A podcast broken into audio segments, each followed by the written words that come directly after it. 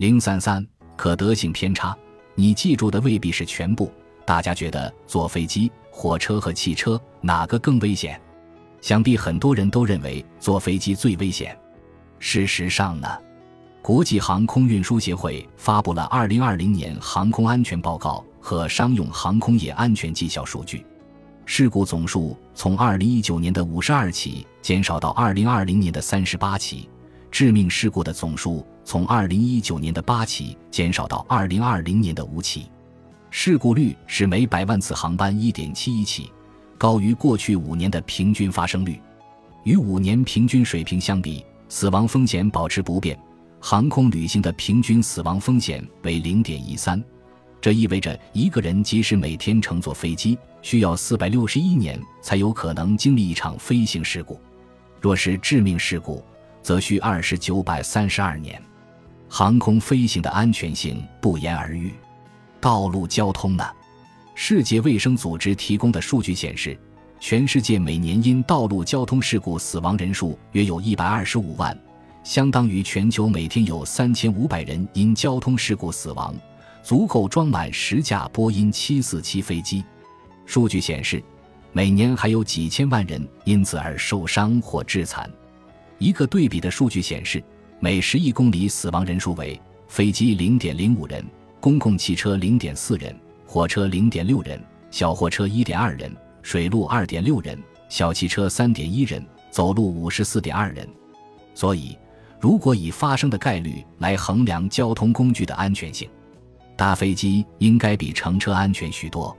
那为什么我们会有飞机更危险的印象呢？试想一下，你本来预定了今天的飞机前往另一个城市出差，但是一早起床，正准备收拾行李前往机场，结果看到昨天某个国家发生了空难，一架飞机从空中坠入大海，机上二百八十人无一生还。电视里反复播放的坠机镜头会给你留下什么印象？你可能会想：天哪，太可怕了！怎么会这样？乘飞机太危险了。这时候，你会不会退掉机票，改成其他交通工具？原因正在于此，因为媒体追求的是新闻的爆点。如果是经常发生的事，也就没必要报道了。空难发生少，反而每次发生空难。媒体都会铺天盖地的大肆报道，搭配大量触目惊心的照片。媒体报道的照片、视频、声音、个人见证等具备生动和鲜活性，对每个人的右脑产生冲击，导致在观众心中留下不可磨灭的印象，进而影响人们的情绪反应，使大家高估空难发生的概率。人会根据信息容易想起来的程度来评估其发生的可能性，所以那些很生动。特别容易回忆起来的事情，会被人认为比那些没有什么印象或不太容易回忆起来的事发生的频率更高。这种心理上的认知偏差被称为可得性偏差。试想，如果你开车二十公里送你的朋友去机场，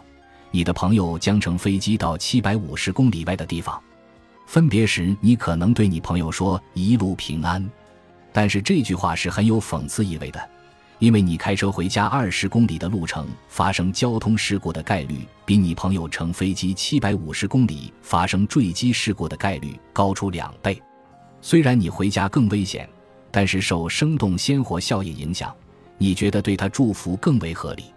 保险公司也发现，在大型天灾发生后，人们投保相关保险的数量会显著增加。我记得曾看过一个美国加州的案例。某个区域从以往的历史来看，发生地震的可能性很低，所以这个区域的人们通常没有为不动产加买地震险。但自从这个区域发生一次罕见的地震后，一年内这个区域加买地震险的人数较过去有显著增加。但因为该地震的灾情影响并不严重，待一年后记忆淡化，买地震险的人数又回归正常。我们每年面临的业绩考核也会受此影响。比如，部门主管在进行员工年度考绩时，很容易以员工最近两三个月的表现来回顾该员工一整年的表现，因为最近两三个月的印象很鲜明，之前的印象离得愈久就愈模糊。最近在项目上取得卓越表现的员工，在年度考核时会较其他员工有不公平的优势。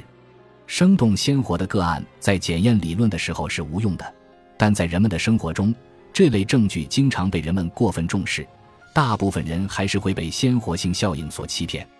这样在决策中特别容易犯可得性偏差的错误。这也就可以解释为什么表彰晚会都是讲故事、播视频，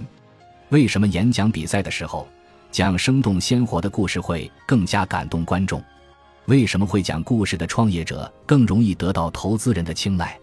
作为理性的思考者，我们更应该相信严谨的科学验证和科学统计的结果，将相关的客观数字、数据调出来，不要用自己的印象来评估，这样我们才不会被生动鲜活效应所影响。